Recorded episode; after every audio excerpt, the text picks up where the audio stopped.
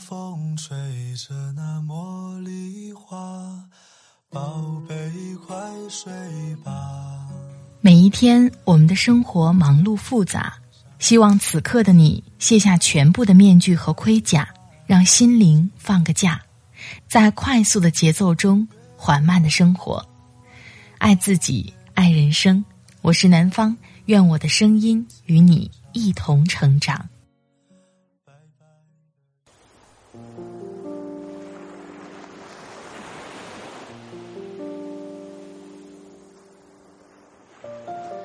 嗨，你好，这里是快节奏慢生活，我是南方。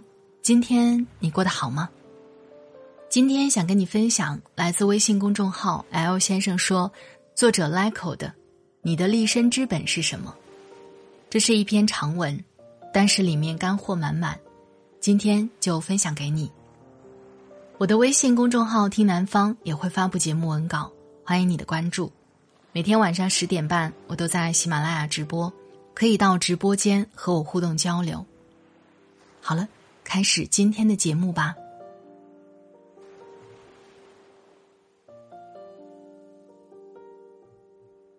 二零二零年已经过去八个多月了，今年发生的一切，大到疫情、政治经济形势、行业的萎靡和震荡，小到身边的跳槽、裁员、公司倒闭。似乎都在告诉我们，当冲击到来的时候，他是不会提前跟你打招呼的。接下来的十年，我们所面临的不确定性，比过去十年、二十年只会越来越高。很有可能，我们所熟悉的行业和领域，都将发生改变，我们赖以生存的模式，也将遭受挑战和冲击。那么，你的立身之本是什么？当冲击来临的时候，你用它来抵御它的资产，准备好了吗？这是我一直在思考的问题。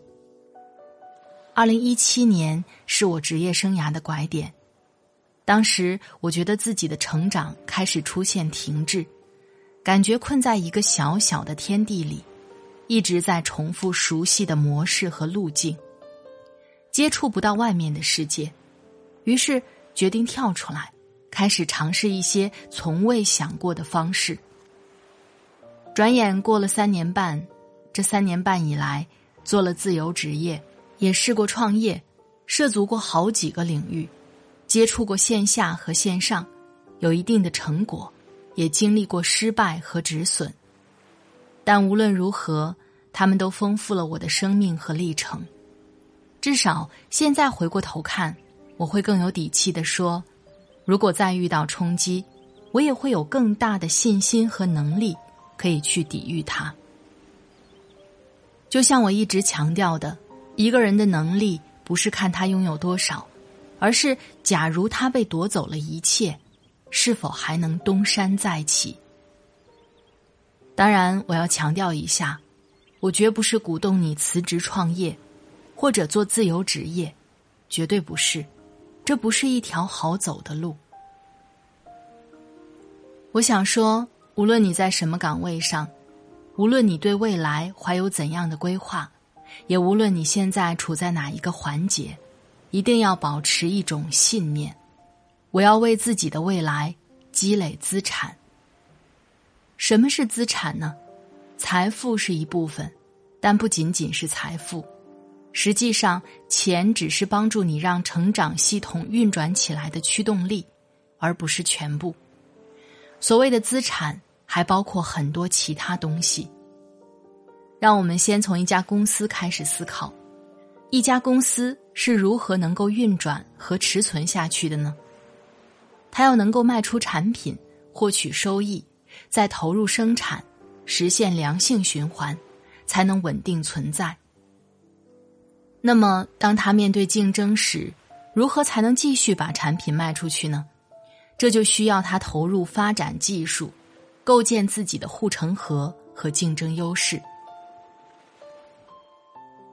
而当他的技术和产品发展到一定阶段，逐渐占领市场，他就会形成一个品牌，这个品牌就是他的影响力。可以为他持续的开拓市场，获取收益。那么，技术、产品、品牌就构成了这家公司的增长引擎。更好的技术意味着更好的产品，意味着更好的品牌，也就意味着有更多的收益，可以进一步用来发展技术。这就够了吗？不止。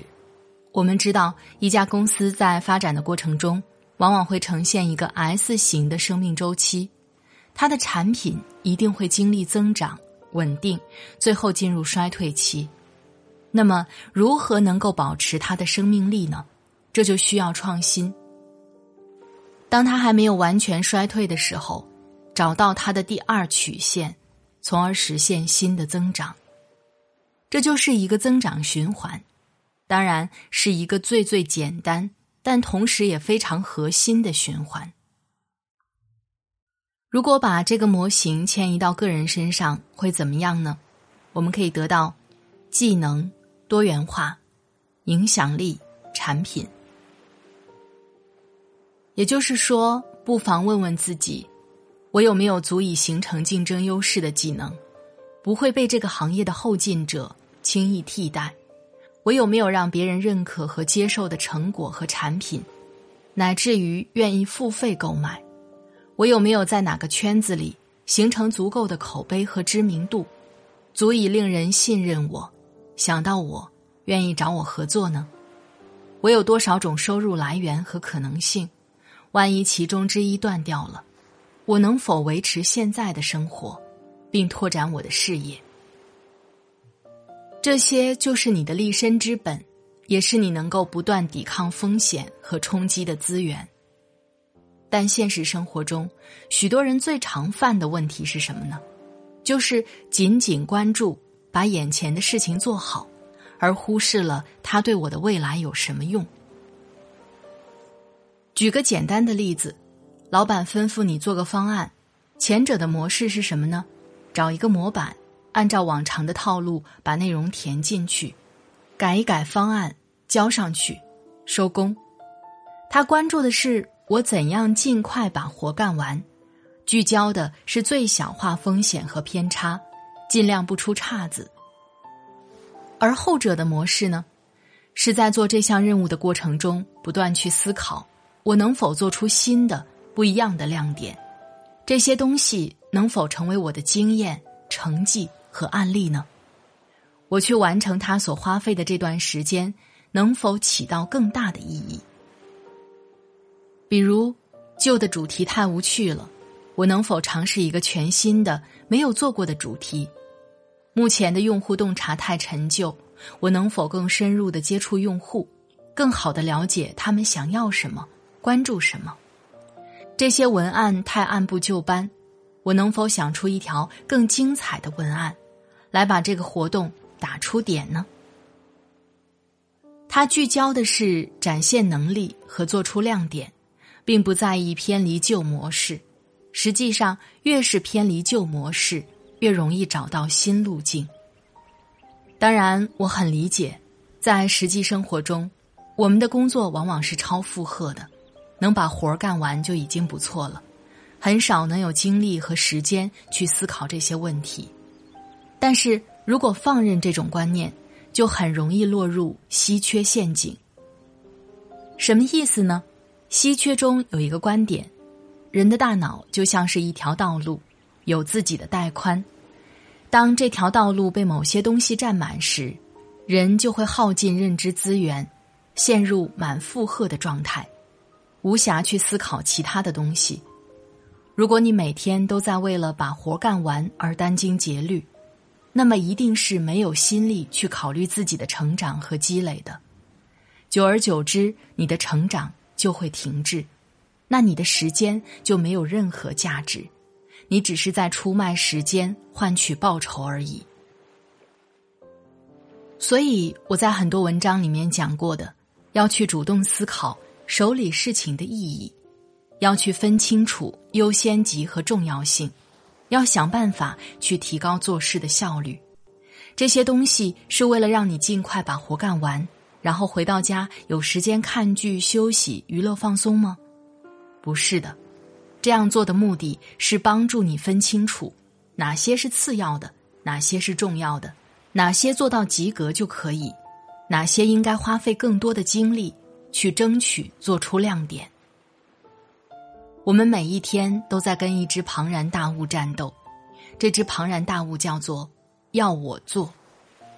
领导的吩咐、项目的压力、同事的对接、家庭的琐事，他们是我们为了生活下去所不得不去做的事情。但如果你把时间全部都耗在“要我做”上面，那你几乎就是没有成长的，因为你在做的只是在扮演别人想要你扮演的角色，而不是你自己。一个优秀的人。必须能从中挣脱出来，从要我做的束缚中找到我要做，在锲而不舍的朝着这个方向钻研，去努力积累属于自己的立身之本，让自己变得更强大，更加能够抵抗冲击。那么具体而言，我们可以如何积累这四种资产呢？一、技能，构筑你的技能套餐。IT 行业里面有个说法，叫做“三十五岁是一道坎儿”。为什么？因为到了三十五岁，如果还没能找到自己的不可替代的生活的话，就很容易被年轻的新人替代掉，并且要找新的工作也会很艰难。毕竟，如果只是写代码，年轻人也做得来，而且他们体力更好，不怕加班，又有热情。那么，如何让自己不容易被替代呢？那就要找到自己的差异点，比如分析解决问题的能力，构建底层架构的能力，优化提高代码效率的能力，对业务和产品的深刻理解，高效的沟通和管理能力，诸如此类。你会发现，到了一个特定的高度，你所能够产生价值的。一定不是单纯某一项技能本身，而是围绕这项技能，以它为核心打包的一整套技能套餐。其实每一个行业都是这样的，为什么呢？非常简单，因为随着科技和信息的发展，任何一项技能的门槛都一定是在降低的。也就是说，比你年轻的人学习这项技能的速度一定会比你快。另一方面，行业每隔一段时间都会有新的趋势、新的方法出现，这些新趋势、新方法又会重构行业的技能需求。要么你会发现你掌握的技能突然不吃香了，被新的工具和方法替代了；要么你会发现原本需要更多经验积累才能实现的效果，现在很轻易就能实现了。这就叫做范式转移。最简单的范式转移就是人工智能。随着 AI 的发展，设计、翻译、审计、数据分析，很多原本门槛很高的技能，大多数都能被 AI 替代，或者说替代一部分。那么你的经验积累很可能突然就会没有市场。所以，让自己保持竞争力的方式，就是围绕自己的核心技能，寻求跟它相关的、能够创造价值的其他技能，构建一个属于自己的技能套餐。举个例子，会写作的人很多，但是他们往往欠缺足够的理论支撑和知识储备；同样，懂心理学的人很多，但他们又欠缺足够的写作能力和思考。实践经验，所以像我的公众号技能套餐，可能就是写作加心理学加深度思考。深度思考是根基，心理学是理论支撑，写作是呈现方式，这就能够达到一加一加一大于三的效果。同样，会编程的工程师很多，但如果一个比产品经理更懂产品的工程师呢？保险经纪人很多，但如果是一个能够跟你聊投资、聊资产配置的经纪人呢？法律顾问也很多，但如果是一个很懂行业、能帮你提前规避很多问题的顾问呢？诸如此类，他会成为你的护城河，也是对你抗行业震荡和变迁时最牢固的防卫。二，产品，销售你的方法论。什么是产品？简而言之，就是一套结构化的、可复用的、属于你自己的方法论的凝结。它能够用于创造新的价值，也能够直接销售给别人。在商业社会中，如何衡量一个人的价值呢？很大程度上指的就是他有什么样的可以用来出售给别人的产品。举个例子，你是广告公司出身，做过一个刷屏朋友圈的案例，那么他是怎么获得成功的？在这个过程中，你做对了什么？你做错了什么？你收获了什么经验？在遇到同类的项目，怎么样才能尽可能的把它做好？等等，这些你所总结归纳出来的方法论，就是你的产品。这个案例属于你的公司，不会伴随着你去别的地方，但是这套方法论是你的，无论你走到哪儿，它都能派上用场。那么，当你跟别的公司合作，或者入职其他公司时，他们购买的是什么？实际上就是你的方法论，以及你证明出来的你有满足他们需求的能力。这就是一种把自己卖出去的方式，通过销售自己的方法论来获取利益。再举一个例子，你做房地产行业做了很多年，积累了很多对房地产的理解和经验。那么，你是否可以试着凭借你的经验，去帮想要买房的人做筛选、做审核，帮他们出谋划策，避免他们上当呢？这也是一种技能产品化的范例。你把你积累的经验转化成一套可以用来识别新情境、处理新问题的方法论，再通过咨询的形式，把这套方法论卖给客户，为彼此创造价值。而进一步，当你服务了很多这样的客户，你又可以积累起另一套经验：什么样的人普遍有什么样的关注和需求？他们往往容易忽略什么？需要注意什么？他们具备什么样的共性？如何跟他们更好的沟通？这些又是另一种产品。你可以把你的咨询经验变成一套流程模式系统，更好的理解新客户，为新客户服务。甚至你可以成立一间工作室，把这套产品培训交给你的员工，让他们去接待和服务新客户。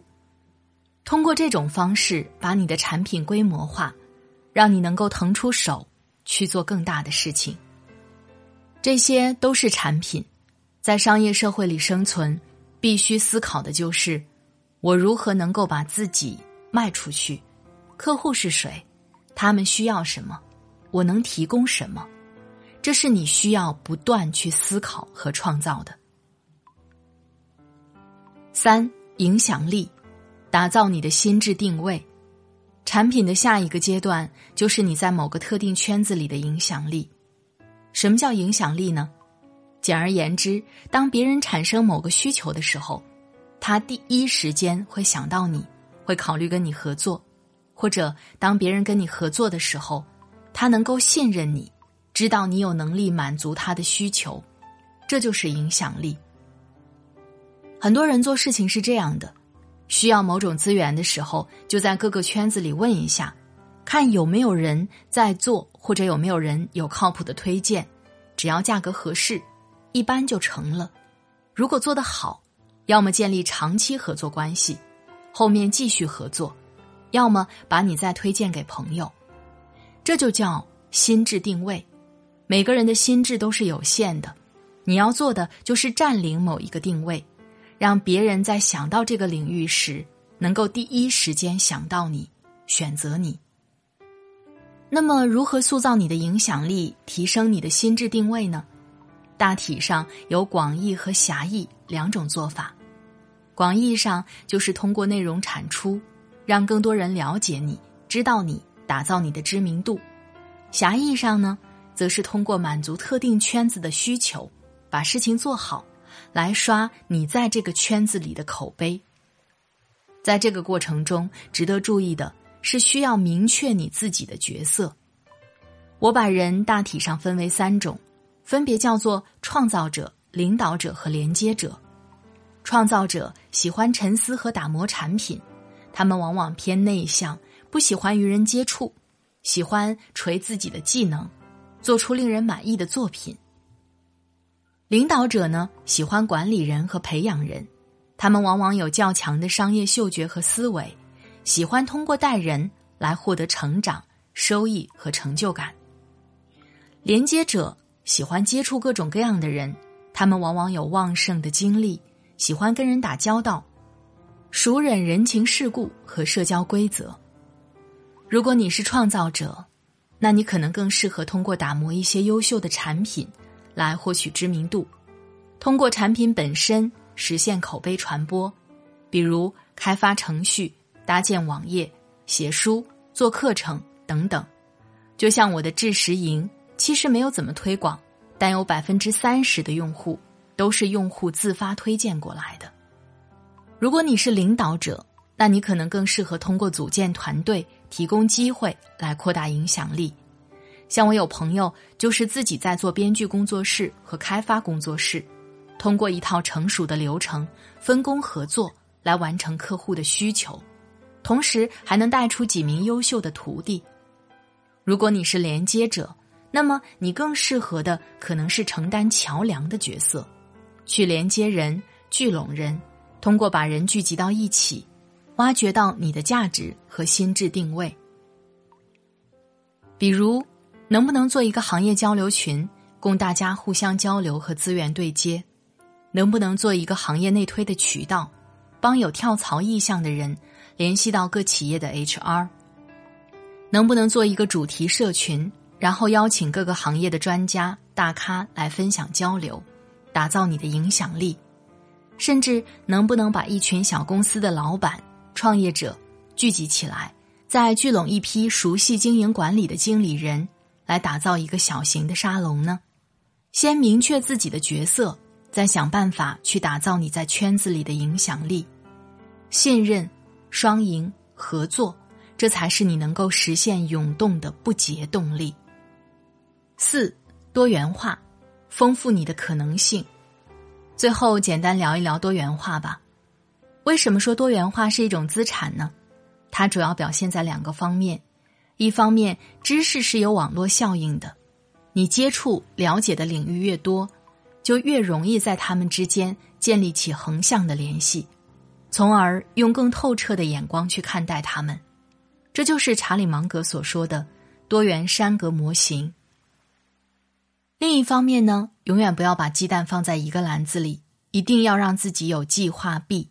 尤其是当你某项事业发展的很顺利时，不妨想一想：我是否已经走到了 S 型曲线的顶点？我是否应该开始寻求我的第二曲线了？能力和运气能带来一时的成功，但持续的成功一定不仅仅是只需要这两者。还需要长期的战略眼光和思维。最后强调一下，不要只是扮演别人想要的角色，那不是你，只是你的一部分。